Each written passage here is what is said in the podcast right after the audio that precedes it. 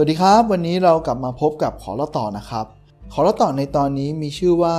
ใช้ชีวิตและเวลาไปแลกเงินอย่างคุ้มค่าครับ หลายคนคงเข้าใจดีนะครับว่าชีวิตและเวลาของเรานั้นเนี่ยสำคัญกว่าเงินมากนะครับ เพราะเงินเนี่ยมันมีไว้เพื่อไปแลกเปลี่ยนสิ่งที่มันอำนวยความสะดวก หรือสิ่งที่สร้างความสบายให้กับเรานะครับ ซึ่งมันสามารถหาใหม่ได้นั่นเองครับ แต่ชีวิตและเวลานั้นเนี่ยมันหมดแล้วหมดเลยนะครับ แต่เราชอบเอาเวลาหรือชีวิตของเราเนี่ยไปใช้ทำงานแลกกับเงินอย่างไม่คุ้มค่าเลยนะครับ ซึ่งสาเหตุมันไม่ใช่เพราะว่าเราไม่ฉลาดนะครับ แต่เราเนี่ยต่างมีความเชื่อผิดๆจากสังคม จากครอบครัว หรือแม้กระทั่งจากระบบการศึกษาว่าเฮ้ยเวลาเนี่ยมันมีไว้ใช้แลกเงินนะ ยิ่งทำงานอึดเท่าไหร่ ยิ่งขยันมากเท่าไหร่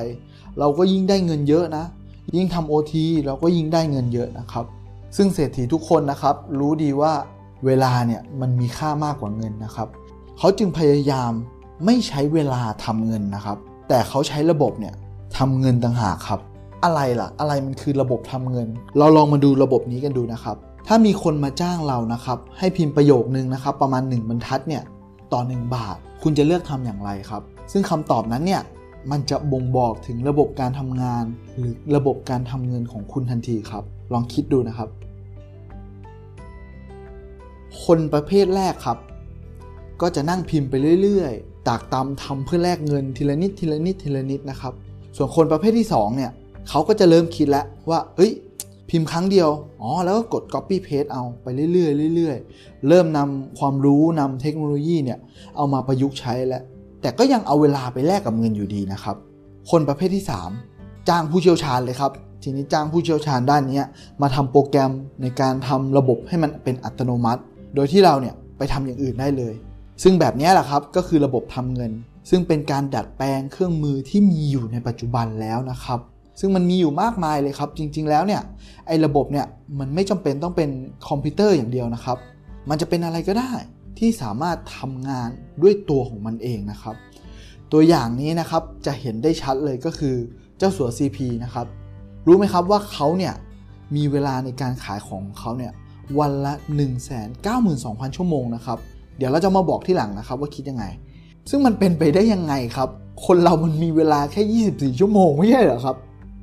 แต่ต้องเข้าใจแบบนี้ก่อนครับว่า เซเว่นอีเลฟเว่นเนี่ยครับในบ้านเราเนี่ยมีตั้ง 8,000 สาขานะครับ ซึ่งเปิด 24 ชั่วโมง ลองคิดดูนะครับว่าถ้าร่างจริง ๆ ของเจ้าสัว CP เนี่ยเขาอาจจะพักผ่อนอยู่กับครอบครัวที่เกาะฮาวายก็ได้ แต่อีกหลายๆร่างนะครับเขากำลังขายของขายขนมจีบซาลาเปาให้กับเราอยู่นะครับ ซึ่งสินค้าเนี่ยมันมีอยู่หลากหลายมีอยู่มากมายเลยนะครับ หลายพันชนิดเลย สมมุติว่ามีอยู่สักประมาณสัก 8 8,000 ล่าง ลองคูณ 24 ชั่วโมงดูครับ มันก็จะเท่ากับว่าเราเนี่ยกำลังทำงานขายของวันละ 1 9 2 0 0 0 ชั่วโมงเลยนะครับ มียิ่งใหญ่ไปกว่านั้นอีกครับ ก็คือบิลเกตนี่ยครับบิลเกตขายสินค้าหรือขายผลิตภัณฑ์ของ Microsoft นะครับทั่วโลกเลยนะครับ นับแสนแสนล่างของเขาเนี่ยซึ่งลองคิดดูเลยครับว่าเขาจะมีเวลาประมาณเท่าไหร่ แน่นอนครับเขามีเวลาเป็นล้านชั่วโมงเลย แล้วเราล่ะครับมีกี่ล่าง 1 2 3 ก็ประมาณนี้เลยครับ เพราะฉะนั้นนะครับ เราต้องเข้าใจนะครับว่าไอ้ระบบเนี่ยมันก็คือร่างของเรา ยิ่งระบบเราดีนะครับร่างเราก็ยิ่งเยอะ ยิ่งร่างเราเยอะนะครับ เราก็ยิ่งเหนื่อยน้อยลง ในขณะที่รายได้เราก็เพิ่มมากขึ้นมากขึ้นเรื่อยๆนะครับซึ่งรายละเอียดของการสร้างร่างเนี่ยมันมีอยู่มากมายเลยนะครับ ว่าเราจะสร้างร่างเพิ่มอย่างไร ซึ่งอาจจะเป็น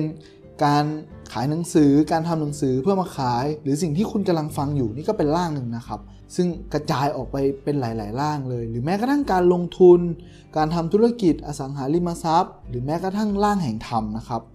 การสร้างร่างเนี่ยมันไม่จำเป็นเฉพาะเรื่องเงินอย่างเดียวนะครับ มันอาจจะเป็นการเผยแพร่ความรู้ ความจริง หรือสัจธรรมก็ได้นะครับ แม้แต่พระพุทธเจ้านะครับ ท่านก็ทราบดีนะครับ ท่านจึงเทศนาบุตรของเศรษฐี ผู้หนึ่งนะครับ รวมทั้งเพื่อนๆของเศรษฐีคนนั้นด้วยนะครับ รวมแล้วประมาณสัก 60 รูปเนี่ยจนคนเหล่านั้นเนี่ยสำเร็จเป็นพระอรหันต์นะครับ ท่านจึงตัดให้คนเหล่านั้นเนี่ยเดินทางไป 60 สถานที่นะครับ ซึ่งอยู่กันคนละทิศคนละทางเลยนะครับ เพื่อไปเผยแพร่ความรู้เผยแพร่พระพุทธศาสนาเนี่ยครับ โดยท่านนะครับไม่ต้องเดินทางไปด้วยตัวเองเลยนะครับ ซึ่งจริงๆแล้วนะครับ เราต้องไม่ลืมนะครับว่าคำว่าเศรษฐีเนี่ย มันไม่ได้แปลว่าคนรวยอย่างเดียวนะครับ แต่มันแปลว่าผู้ที่มีชีวิตอันประเสริฐนะครับ ฉะนั้นนะครับเราควรขยายแล้วก็ส่งต่อไอสิ่งที่มันเป็นประโยชน์เนี่ยให้มันกว้างออกไปด้วยจิตใจที่สูงส่งนะครับ และเราจะมีเวลาใช้เวลาเหล่านี้เพื่อเพิ่มร่างที่ดีของเราแบบผู้ประเสริฐนั่นเองครับ เดี๋ยวตอนต่อไปนะครับ เราจะมาพูดกันต่อนะครับว่าในการสร้างระบบเนี่ย มันจะมีการสร้างสร้างร่างของเราเพิ่มมากขึ้นได้อย่างไร หรือแม้กระทั่งเทคนิคการยืมร่างของผู้อื่นนะครับ